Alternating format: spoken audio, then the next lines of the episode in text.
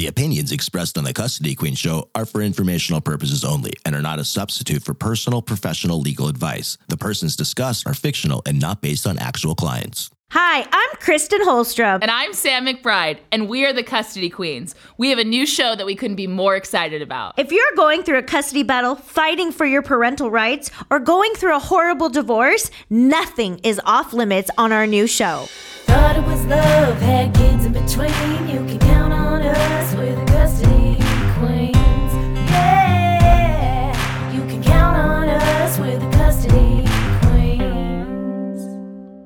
Good morning, everybody. Saturday is really the best day of the week for many reasons, but really it's because we get to spend the morning with all of you on Go Country 105. We have an awesome show for you today called Carrie on the Block. We've had Carrie on a couple of our shows, but we know Carrie as an attorney. Now you guys are going to get to know Carrie as a human. And Carrie is such an important part of the team at Custody Queens, and we are so excited to have her on our team that we want to share her with all of you. And we're also going to get to pick Carrie's brain a little bit about mediation and that process, so we're very excited to have Carrie on. Thank you. All right, so let's start the week. Sam, why don't you start with your high and low of the last week or so? Okay. Um, highs and lows.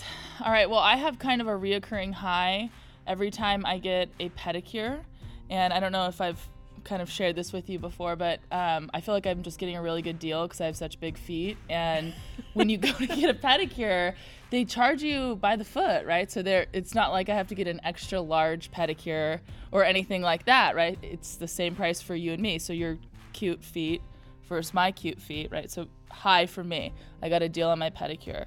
Low for me. On my way to the car, I was getting into the car and I didn't smudge the nail polish. I actually hit my toe and like hmm. severely damaged my large toe. So I'm, I'm losing that toenail.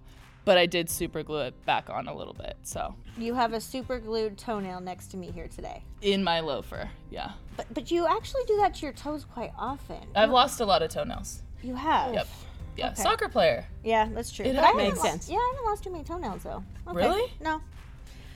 All right, Carrie, what was your high and low? Of I've the never week or lost a so? toenail. Let's just say Really? say. No. Well, you got to do it at least once. Oh, okay. Sam will show you. How. I'll get how. on that. That's my next goal. Sam will show you how. So, um, start with the low. One of our employees, very valued employees, lost a close family member suddenly, and it was very sad to watch her go through that and deal with it. But the high in turn was seeing the rest of the staff support her through the process, pick up the slack as she was out most of the week. And we had a big trial that we were preparing for and see everybody chip in to work hard and get it done. So it was really nice to see everybody come together. And that's one of the most important things to me is that we work as a team, that it's never, well, that's not my case and I don't have to do it. It's if you need help, we're all here. So. I, I love that. And to that employee, it, my heart went out to her and everyone else that struggled with the pandemic over the last year for whatever reason. We are all, we are all here in this together and here to support each other. But I, I agree. I love seeing our team come together. It's one of my greatest um, feelings. And we're a family. We, really we, are. We really are. And we have friends that are family. And I don't look at my coworkers and my partners and my associates as just an employee. Their families are my family too. And that's something that we hope that you guys all get listening to us and just know that we are a big giant family. It's very, very true. All right, I think it's time to. Well, I have my high and low. Okay, well, I was gonna say I think it's time to ask Christy what her high and low was. I just saw you thinking, "What is next?" Um, no, I had a I had a rough low. Uh, Sam knows. I actually had um, my husband and I when we were first dating. You know, rewind to 2006, 2000, end of 2005. Uh, we picked out a dog together, and I think I used student loan money to actually buy this, you know, designer dog. Um, back at the time. And we picked out this dog, and we actually thought we were getting an English bulldog. Um, one of the, I think the dad was a full English breed, and the mom was uh, an Old English, which is a hybrid between Old and English and American. So we picked out this adorable white dog on the website, and then we picked it up at the airport not too long after that. And he was so tiny; he was only four pounds. He couldn't even stand up straight. But we got it, and I said, "Where are the wrinkles?" Um, it, it- there was no English bulldog. Not in- an English bulldog. in this breed at all.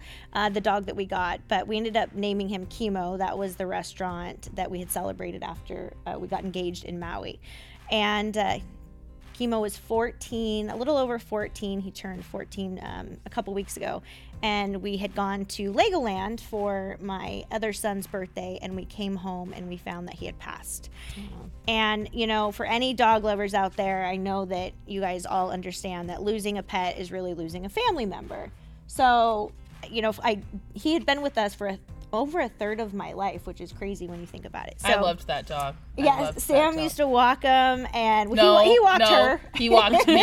okay, this is no English bulldog. This is a this is a tough dog. And I would say, Kimo, do you want to go for a walk?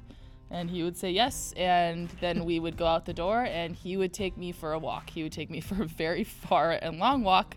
And we did it all the time. And then we'd get to the point where we would need to turn down and he would just sit down and lay there. But he's too big for me to carry him. So then I would just have to like basically take a nap next to him.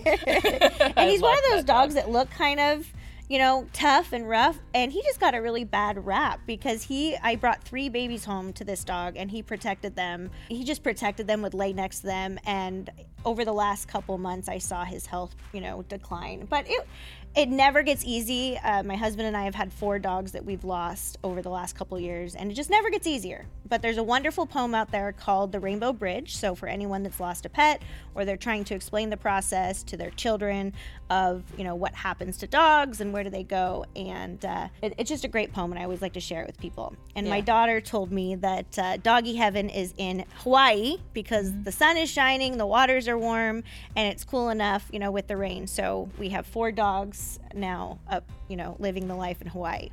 So that was a low point but um, a high point is uh, I had a couple highs, but I'll just say one. A high point is that I just uh, finished booking all of my reservations for a uh, Disney World vacation. So I have a been wait- much needed a much- vacation. and I think I'm more excited about it than the kids, to be honest. I keep trying to justify my expenses for the kids. Uh, but yeah, we are going there, and Animal Kingdom, my favorite. Carrie loves that too. I love that. We I did a trip to I've done twice to Disney World, but did it when my older daughter was a senior in high school. Took 275 band members and dance team to Disney World, and they performed and went to every park. Oh, that is and we still had a good time despite the fact chaperoning 275 high schoolers. So That- that's a lot of high school kids. yeah, That's a lot, lot of high of school. high school. And attitude. yes. Oh, there was a lot of attitude. and yes. probably a lot of noise with all that music. and flying four different planes of With like instruments. 50 kids and no they actually had to put the instruments on a u-haul and one of the parents drove cross country with the instruments there Oh wow, that's a commitment. yeah commitment. it was there. crazy Yeah. I only fake played the clarinet for a couple years.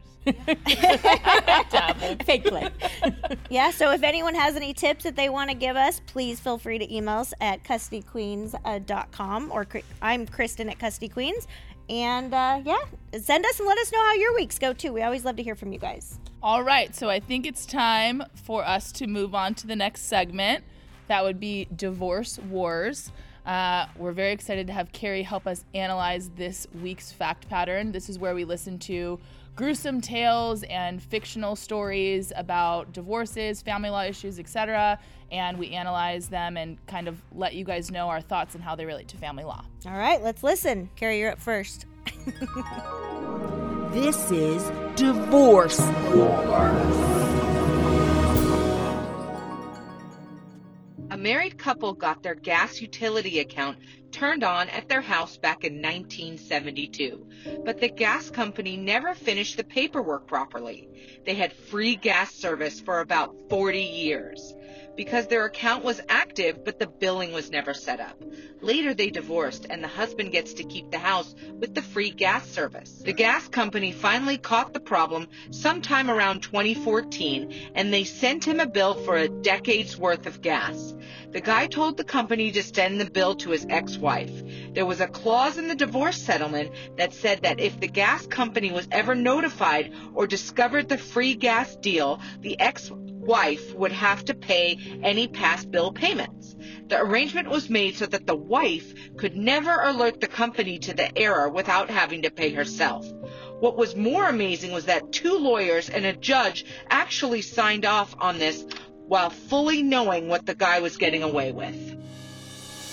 That's a really interesting fact pattern. And I'm a little surprised at that the attorney for wife actually negotiated that and agreed to that because I think once it's in a document and she agreed to it, she's going to be held accountable. I was expecting that the facts to go a little different. Yeah, me too. And once they said that it's in the judgment, if it's in a judgment, it's enforceable. So I think she's responsible for it. I don't know if she maybe should talk to another attorney and see if she's got some leg up against the gas company regarding a statute of limitations of waiting 10 years, but within the divorce case, I think she negotiated this and agreed to it. And I wonder if she got something else in the judgment in consideration of that. Yeah, good point. Yeah, and oftentimes a lot of things that end up in a stipulated judgment or a marital settlement agreement, those are agreements between the parties. So I don't think that the court would have necessarily made any order about the gas or the potential gas bill, you know, for the decades.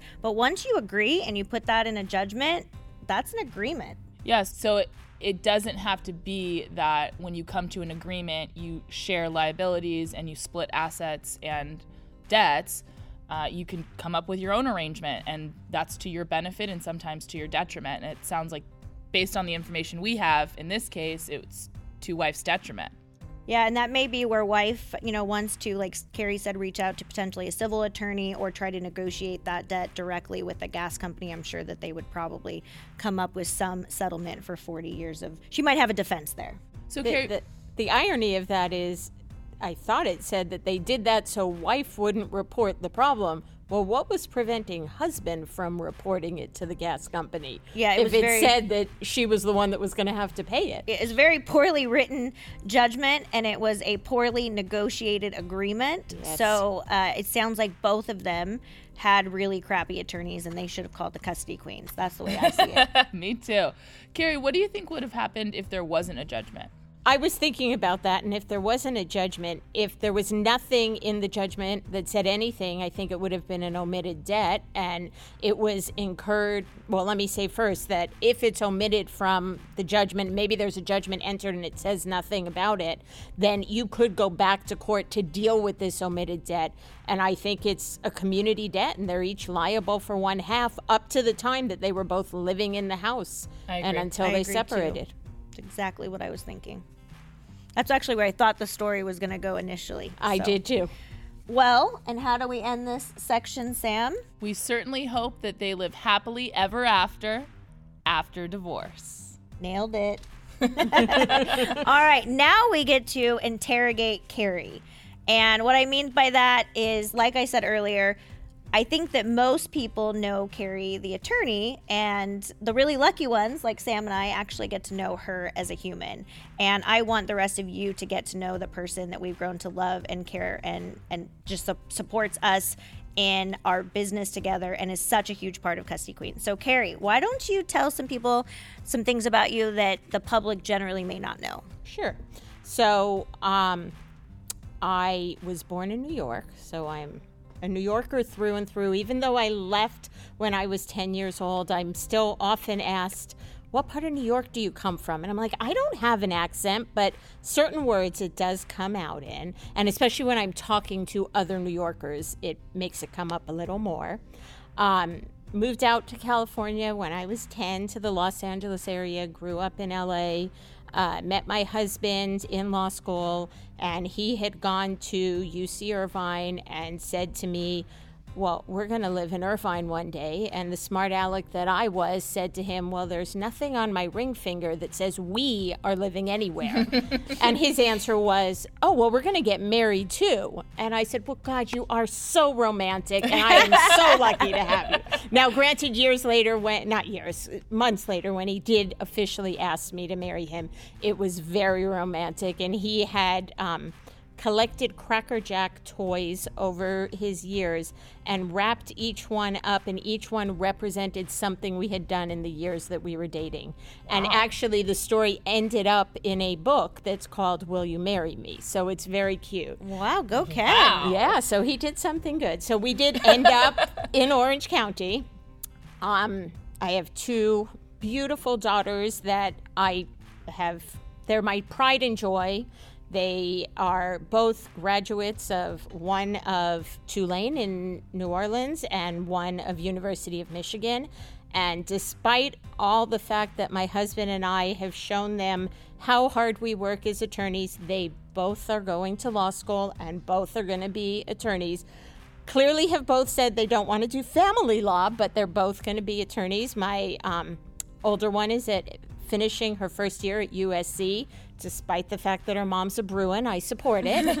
and uh, my younger one is going to be starting this year at University of Michigan. So we're very happy because We've loved going to visit her in Ann Arbor and seeing the area, and unfortunately didn't get any football games this year because of COVID. So she gave us three more years to keep visiting Ann Arbor. So, and um, I have my parents are still alive and well in Los Angeles, and family is really important to me. So we probably see my parents at least three times a month. Just either they come to us or we go to them and spend a lot of time. Have an older brother and uh, various nieces and nephews, and just family is really important.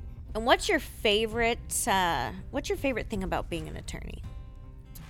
You know, I like to argue. And I, I just, I really like litigating and going and representing my client and presenting their case and doing that and advocating for what I believe is right for my client. And it's just a great feeling. It's been, I will say, very difficult in the time of COVID because where I practice in Orange County most of the time and in Los Angeles County, they're not doing any, hardly any in person hearings. So over the last year, I've had two in person. And it's just not the same arguing about a case when you're just a little box on the Zoom camera. Yeah, I agree. Just doesn't do it. So I, I haven't had that oomph that I really like of just the feeling of going into court and just putting it out there. Well, and Carrie's an incredible attorney. I, I plan on having her her handle my first divorce. I, I many many of my friends often say to their husbands, "You want to fight with me? Go ahead, but I'm hiring Carrie," and they'll like in front of their husband give me a dollar and say, "I've already retained her, so just be right. careful." So yeah, and I, I, whenever you get personal referrals, it's it's a fine line of how close is this person to you. Um, and again, this year has been a year for me for setting boundaries and understanding my limits and just creating positive boundaries for myself. And so a lot of times I get personal referrals, and these two ladies, both sitting next to me, Sam and Carrie, handle 90% of my personal referrals because I have learned that if I have any emotional attachment to the case or I have an emotional relationship or it's my neighbor, you know, it's better to have somebody that is completely unattached to the case handle it because then emotions are not involved and there's no reactions. So, yeah, I agree. It, it, it's more productive. yeah, and I and I can tell you these two take care of my referrals and they are trusted with everything in me and I always tell my clients. So, I love having both of these strong ladies uh, on my team and as more importantly as friends. thank you. So maybe your marriage didn't go as planned or maybe you didn't pick the best partner to have a child with. Or could it just be baby mama drama? Well, no matter what the situation is, we can help. We are the Custody Queens, and you can call us at 1 800 419 7772. That's 1 800 419 7772. All right, I think it's time for us to kind of get into our topic for the day, which is mediation.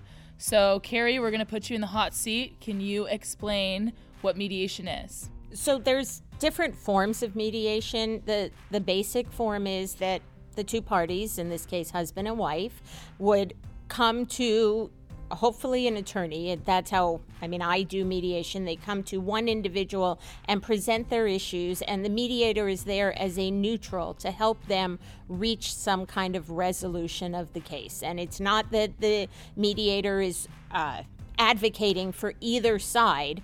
They're more or less telling them what a court might do in that situation and helping the people reach the best resolution for the family. And sometimes the best resolution for the family might not be what the court would order if you went into court, but for this particular unit, it works.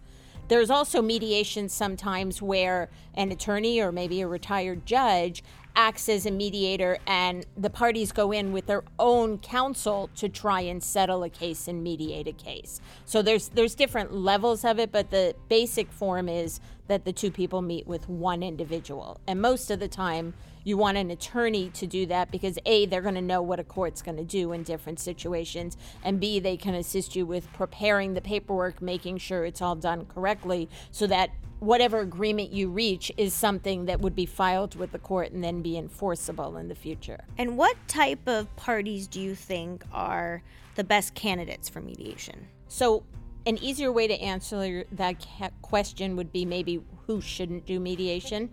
One of the times I definitely say it shouldn't be is if there's any domestic violence. If there's any situation where the people aren't on equal footing, they shouldn't do it because one of them has been a victim and has gone through that and is at a point where they might just give in to certain things because of the abuse in the past.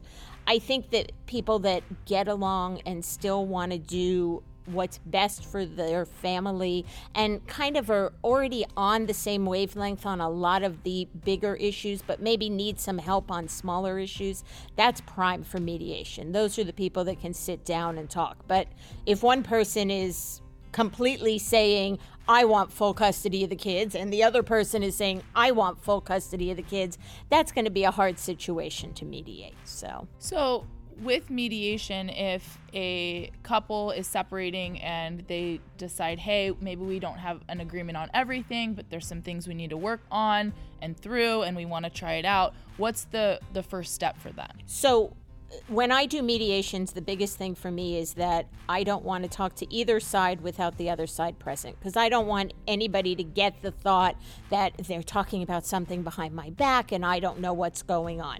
So the best thing is that the two people should meet with the mediator and just make sure it's a good fit. Not that that's first session isn't to necessarily go over the facts or come up with agreements or do things. It's just to see that, hey, we can all communicate and we can get along. And for the mediator to determine that they're right for mediation and for them to determine this person is the right person for us to talk to. And I imagine that's a pretty important conversation and consultation to have because if you're not really gonna be a fit or you think that there's a red flag kind of at the beginning of the case, what happens when parties don't actually come to an agreement? Right. And and that's what's not fair. And and it's funny that Kristen had brought up who she refers to uh, friends and family and that she doesn't do their cases. The only mediation that I ever had that did not result in an agreement was people that I knew personally and I knew the woman a little more than the man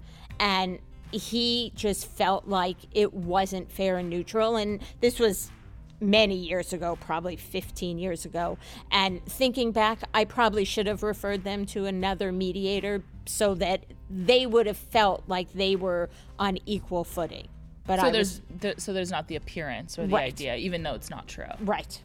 Yeah, people's perceptions is, you know, it's their own. And whether it's there or not, we have to validate their perceptions. Absolutely. And and so when we think about a mediation or a couple that is going to mediation, if they go through the process and they're successful, then that's great. That can save them probably a lot of finances, a lot of litigation, and a lot of wasted headache.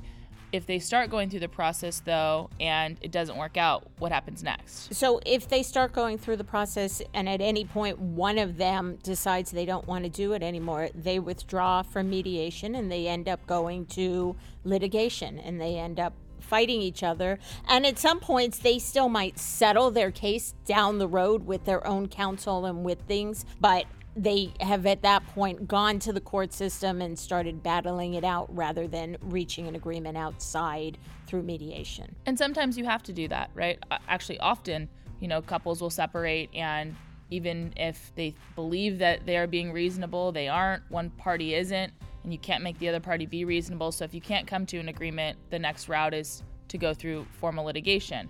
That doesn't mean you can't always try to settle your case when you have an attorney or you're litigating your case in the family law court more formally, as Kristen and I normally talk about.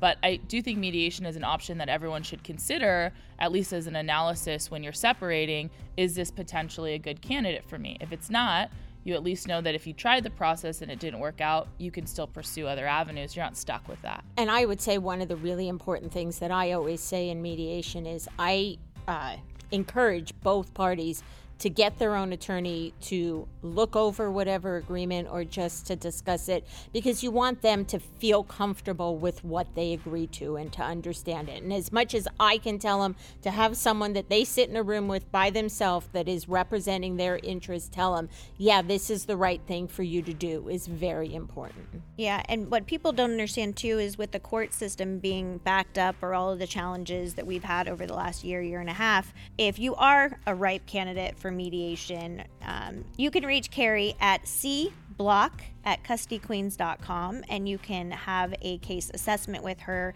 and set up a consultation for you and the other party to see if this is a good fit for Carrie and for you and the other party as well. And I guess, Carrie, just in summary, I mean, the biggest thing that I see as a, an advantage to mediation, if the parties are good candidates, is the time. Definitely. It can be a much faster process, especially now with the pandemic and the results after the pandemic. Going to court takes so much longer. And we can do a mediation in a few sessions over a few weeks and you can have an agreement. And it saves the time and it saves the heartache too because being in that litigation fighting mode is not for everybody and leads to a lot of feelings. And if if you have children that you're going to be sharing your life with this person despite the fact that you're divorced i always say there's going to be college graduations grandchildren weddings one day you're going to be seeing that person. So it might be better to start thinking of everyone's feelings earlier rather than later and preserve that relationship into the future. All right, well, that was a great show. Thank you guys all for listening with us. We love having Carrie on. Don't worry for everyone out there that loves Carrie. Uh, she will have a you know recurring role on our show, and we will get her back in the very near future for more uh, discussion. And if you have any questions or want to give us a call, please feel free. It's 1 800 419 7772. That's 1 800 419 7772. Thank you guys for listening. Make sure you catch our social feeds for upcoming giveaways and the like, and join us every Saturday on Go Country 105 at 8:30 a.m. And remember, let, Let love rule. Thought it was love, had kids in between.